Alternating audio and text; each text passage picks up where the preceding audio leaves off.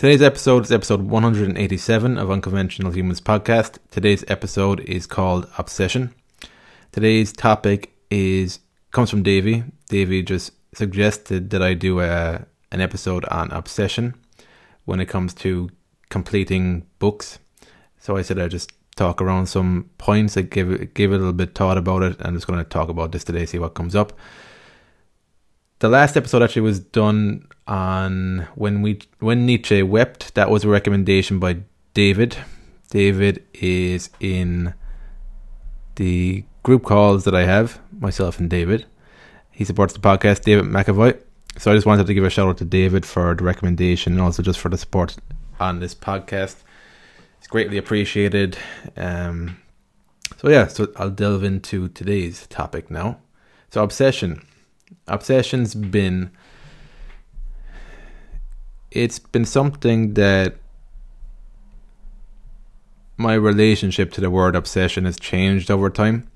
I think before I started doing the things I do today, I I was very aware of the negative connotations, the negative images that I had with the word obsession. For me, it, it represented somebody who was away in their own world, who was disconnected from everybody else. And that's that's a very negative image to have. It's not very appealing to want to obsess about something. I feel with the word obsession, it, it really depends on what your interpretation of the word is when you think about it. So, my understanding of the word obsession would have also been based off of my own experiences with obsessive, obsessiveness, obsessive nature, and my experiences before I started engaging in this work would have been more in my head. So obsession would have been a thought process. It would have been me obsessing and fixating on things outside of my control. And that was actually quite neurotic, very counterproductive, and very mentally unhealthy as well. That sort of obsession. The obsession I'm going to talk about today I'm not going to say it's a healthy obsession, but I'm just going to describe some of the ways I see up my obsessions and the ways that they are beneficial towards me feeling more myself, feeling more alive, to be honest. So, obsession for me today, I feel like there has to be a certain amount of obsession for you to do something over the long term consistently that may not be understood by other people around you. I feel like there has to be some sort of strong drive there, which you can call obsession. I don't know whether obsession is the right word. All I know it is that it feels like a concentration and focus, an intense concentration and focus, which would lead into to obsession. So the thing I'm being mainly aware of today with obsession is that it's something that's felt more than thought out.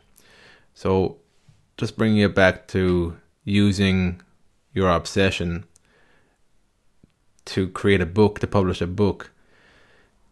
The way I tend to well the, the way I tend to write books is that I follow feelings. So the writing process is a therapeutic process for me that's how I feel. It's an artistic process also. It's because it's a primarily it's a feeling experience that I'm going through. And in that regard, what I'm always being conscious of is if I'm about to write a book or if I'm starting to engage in the process of writing a book,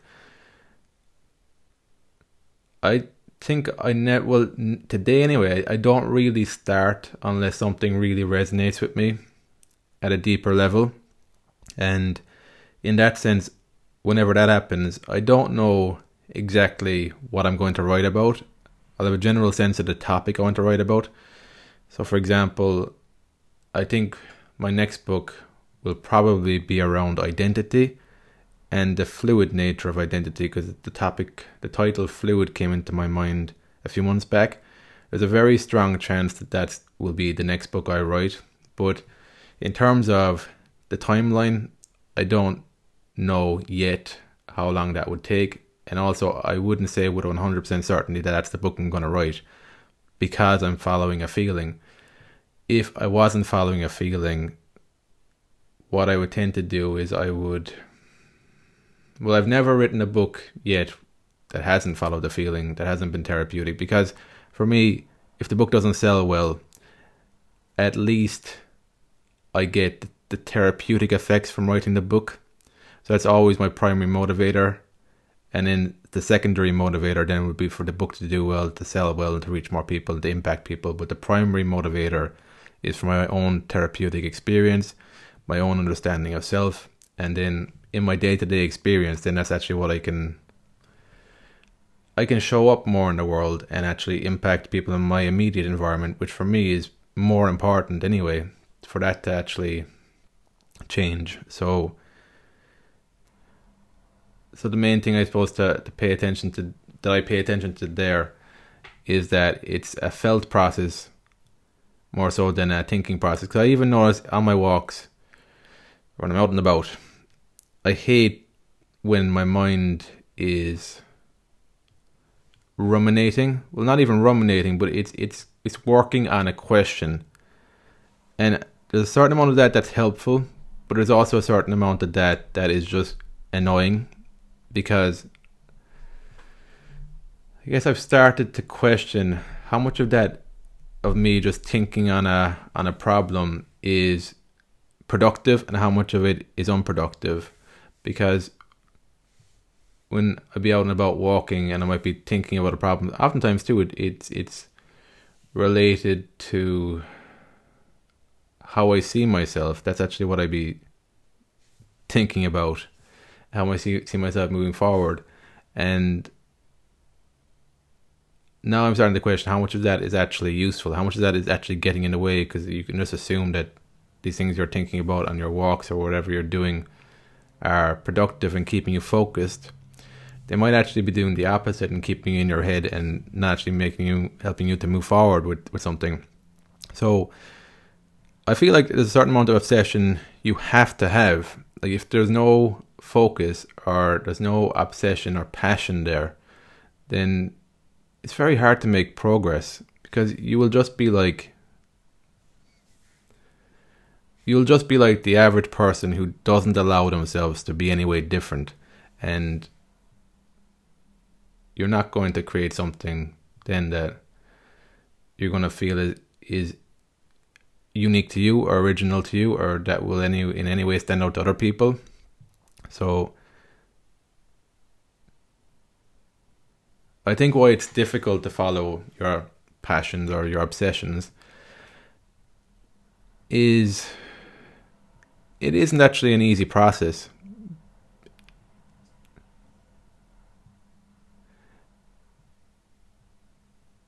Because there is a, a good sense of loneliness to it. like it's a lot easier to deny what you're fixating on or what you want to see come into the world and be like everybody else and feel like you fit in and blend in. But I suppose what trumps that is that it, even though it feels lonely, you realize that at times it doesn't feel lonely constantly. At times it feels lonely, but you realize that you're actually feeling something because when you weren't allowing yourself to follow in an unknown path, me personally, I wasn't feeling a lot. There wasn't much depth to what I was feeling. So nowadays, by following this path, it has helped me to appreciate the impact feelings have in situations.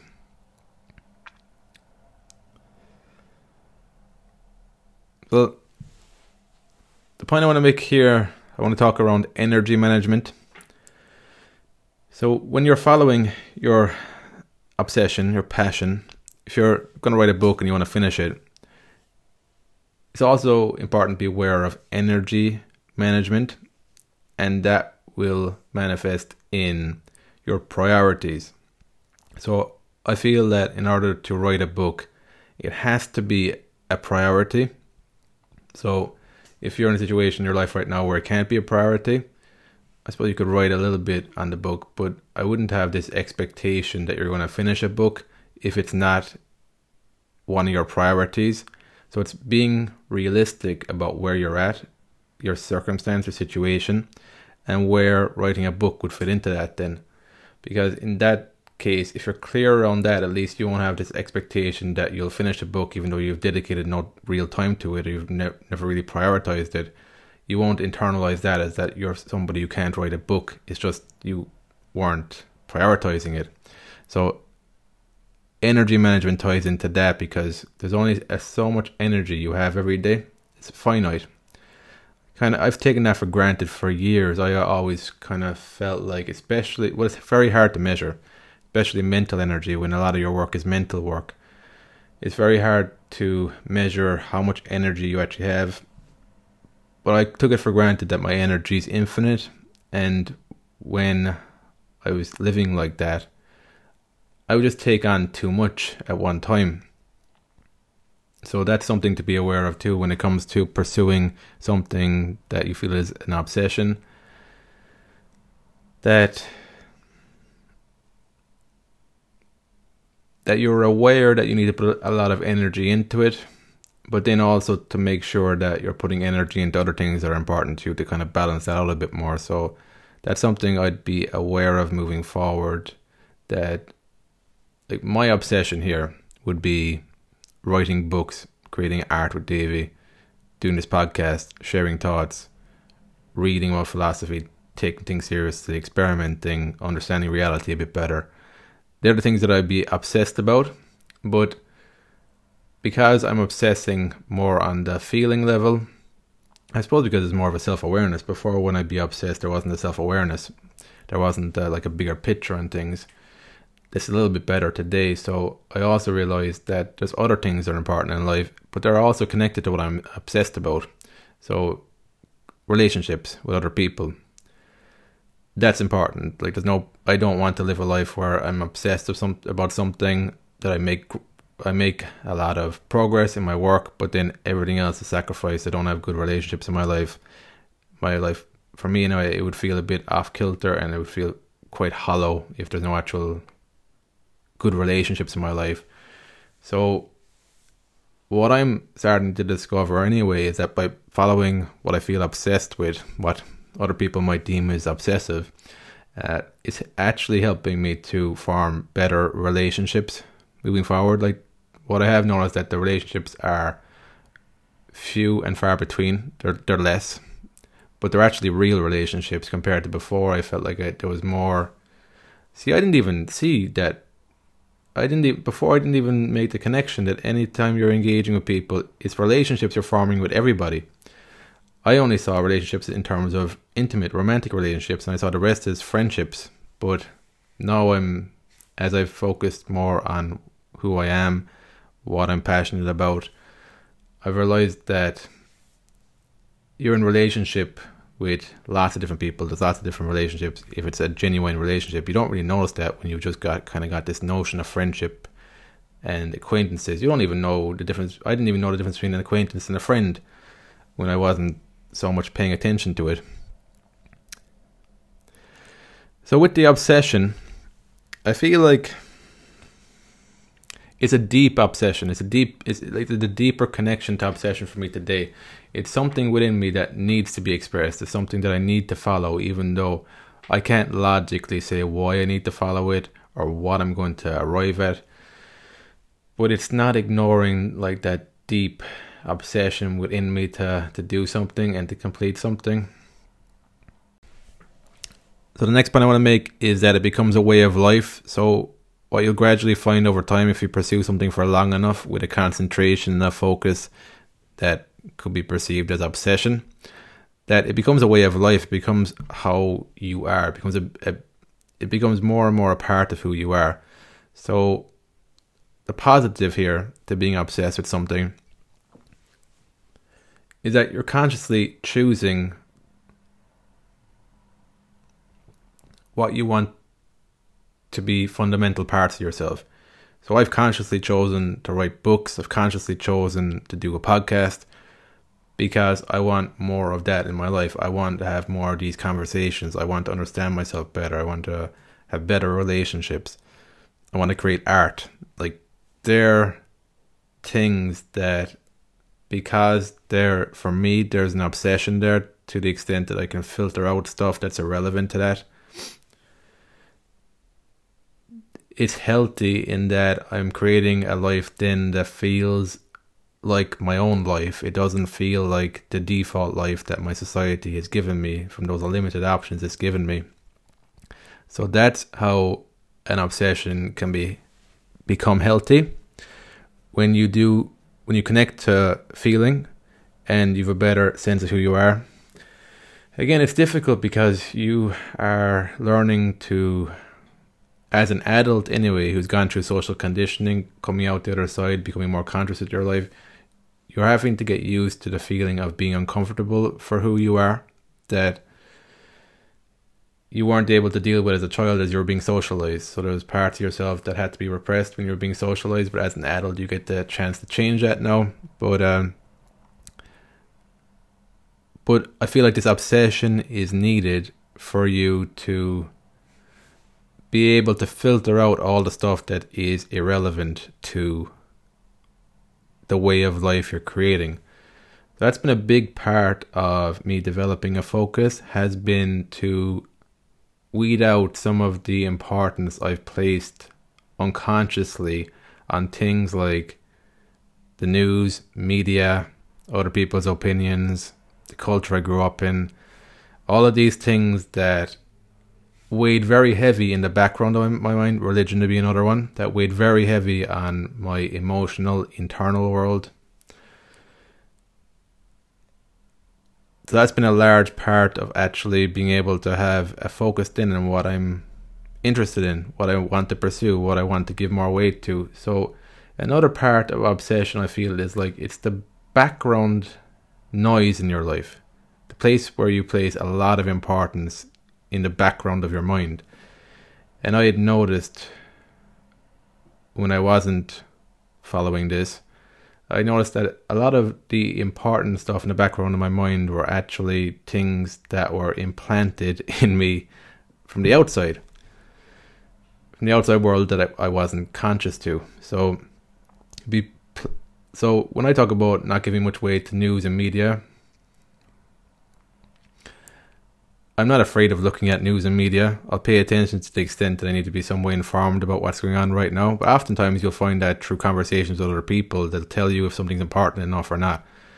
I feel like that issue's gotten even more problematic as the news cycles have just been constant now with internet and everything.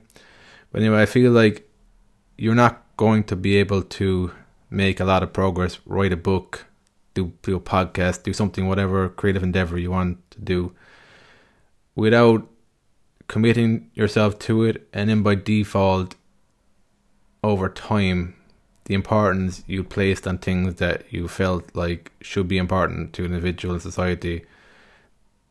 I suppose they get more of a proper weighting and they get more of a proper place in your mind. So that, I think it leads me to the, the fact that the default ideas in society can also be very harmful. So, like I said at the very start of this podcast, I've had a reluctance to follow things that I'm obsessed and passionate with because of the negative connotations, negative imagery I've had around those words. But as I've given it time, the thing is, if you combine your passion, your obsession with patience, and you combine it with the ability to listen to other people, and you combine it with your improvements in discerning fact from fiction and your improvements in actually seeing reality, then obsession becomes more of a healthy driving force. But if you had obsession and you didn't have patience, that would lead to more kind of compulsivity. If you didn't have the ability to see fact from fiction or the ability to at least work on that because that's a, a lifelong process.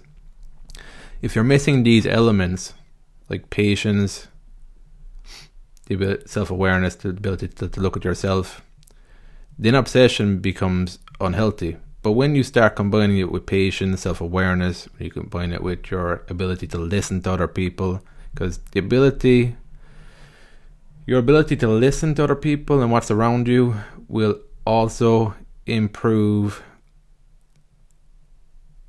your ability to actually move forward into a reality that you can create in the world rather than an obsession that you're just living with inside your head.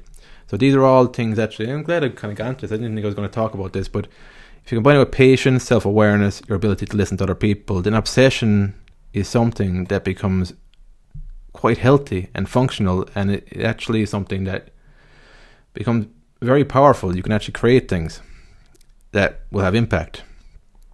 So that's the other thing to take into consideration. That I think when I was looking at obsession as an unhealthy thing, I wasn't aware of the things I just said there. I also assumed that because I wasn't aware of some of the ideas that my society, the culture I was growing up in, had implanted in me, I always assumed that the way I was seeing the world was a proper way to see the world. Anything outside of that then was like bordering on towards insanity. And through my experience, that hasn't been the case at all. It's been quite the opposite in many ways. You know, like it's a complex problem, but I feel like when you give way to your feeling, when you combine that with ability, with your willingness to improve in your list active listening skills, when you combine that with your interest in gaining more self awareness, self knowledge, genuine self knowledge, self awareness, when you're aware of your propensity to look for external validation and for that to become something that's compulsive, that isn't actually healthy. When you combine these things, an obsession can become a good thing. It will help you to get stuff done because if you aren't fixated on getting the book done and finished and putting a process in place to do that, you'll, you won't get anything done. So there, there needs to be uh, an obsession there, a focus there. So I think the other thing, just the last point I want to talk about with obsession, uh, it just ties in a bit to what I was talking about uh, the default ideas in the back of your mind that, that are that you've placed importance on emotionally. That my obsession today it doesn't manifest so much in me constantly thinking about something. So that's why what I pursue today would be very dangerous if my obsession was purely in my head. Because the things I'm talking about, there's a lot of existential elements to it. So that means there won't be there won't be concrete answers here. There will be understandings like what I'm doing here is creating a space where you can question your assumptions about the world and to the extent that you can actually see through some of the falsities to your assumptions that will help you liberate yourself from certain ways you're seeing the world that are restrictive and repressive. So there is actual change, but the types of questions I'm asking myself, change is only happening on a visceral level, an understanding feeling level that I can't quite quantify. So if I'm following what I'm doing today and my primary assumption was that it's something I figure out in my head, then my obsession will actually turn into something that will be self destructive for me. It will probably end up isolating myself, isolating me from a lot of people as well. But because the way I look at obsession today is that it's more about concentration and focus, and a concentration and a focus that isn't particularly a thought process. So some of the bigger questions I ask myself are questions that I might just write down one or two times, and they serve as guiding questions towards what I'm creating. That's my expectation of them. And that's how you challenge assumptions too. That's the way I would challenge assumptions too, is that I might become just from consistently engaging in work, you're constantly kind of building and refining on things. So I might out of the blue think of a question or an assumption that I might have made, might write it down, and then I'll start paying a bit more attention to that. And it might be an assumption that up until this point I never knew was an assumption, and for whatever reason, possibly because of the just the work I'm creating on constantly, that it, it brings about new thoughts every now and again. I guess I might I might see it, and then I might start acting on that assumption that I might have. So one thing actually that I noticed from reading Alan Watts' book, which I'm going to talk about on the next episode, Psychotherapy East and West, he started challenging more the idea of the unconscious not being real and that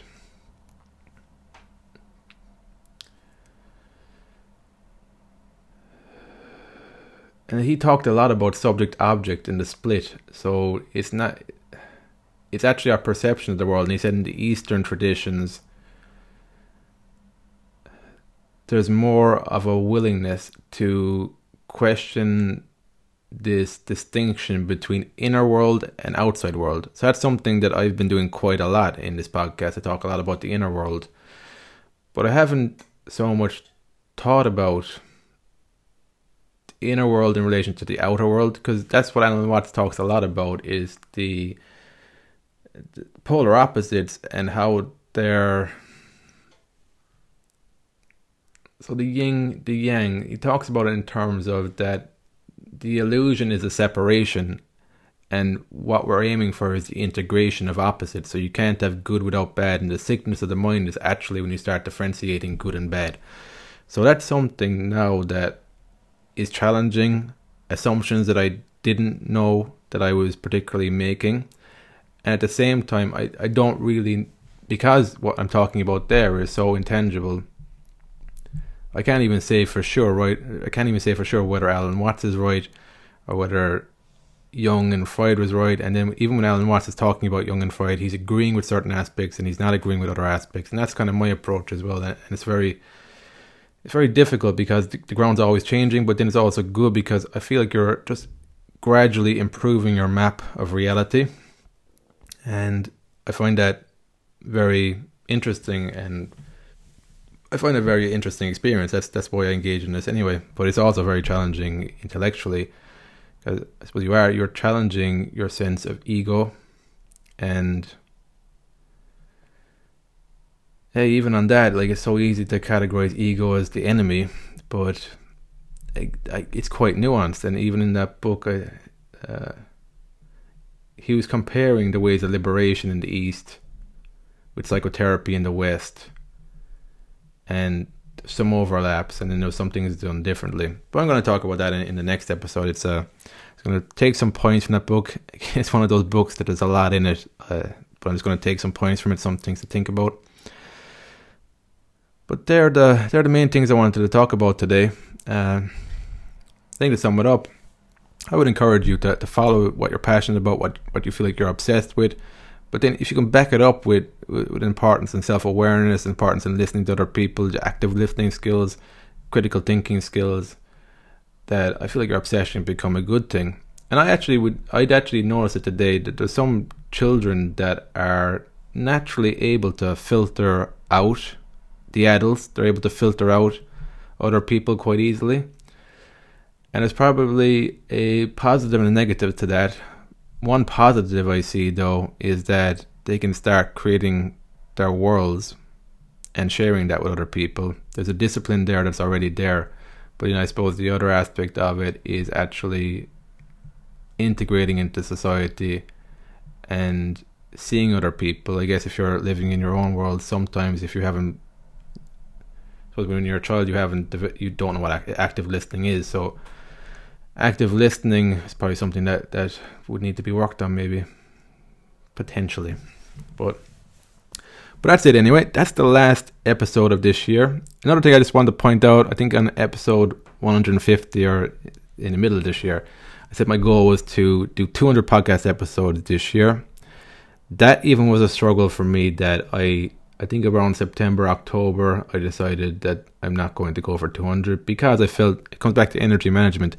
I felt mentally drained. I thought I'd be able to publish the book this year and get 200 episodes done and work my job as a programmer, but I found it was too much. I was pushing myself too much, and I decided to relax on the podcast episodes. What did we get to 187?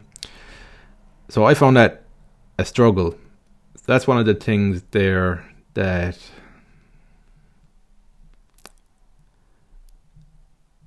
that's a healthy obsession. I think that's one of the thing, one of the mechanisms that was just an example of how my obsession has become more flexible and healthy. When I realized that I'm human, that I've finite energy, and that is I also got to question myself like why am I 200 is an arbitrary word. Anyway my problem was that I'd said it in a podcast and I felt like I needed to live up to that by the end of the year if people are going to listen to me. But I realized that was doing more damage than good. It was an arbitrary number and I was only like going to sacrifice myself for, for nothing other than this idea of consistency that if I say something I do it so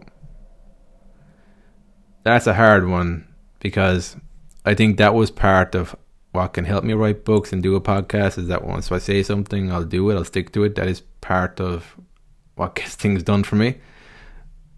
But it can also start working against you, like it was there when I was trying to reach for 200 episodes for, for no real reason other than I, I said I was going to do that. And uh, I suppose they're the nuances that you explore, and I think that's what can turn an obsession into something that's healthy. So it's it's something that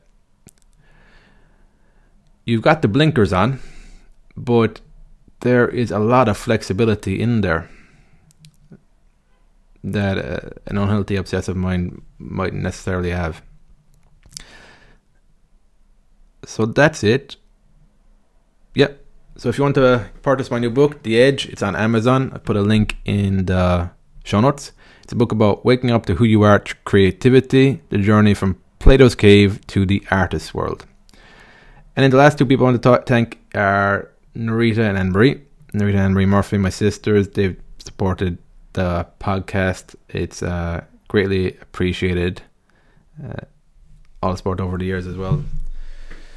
So, yeah, that's it wish you all the best for next year, 2022, and talk again next year about some more books. Maybe have some conversations with writers and talk about some philosophical, deeper questions.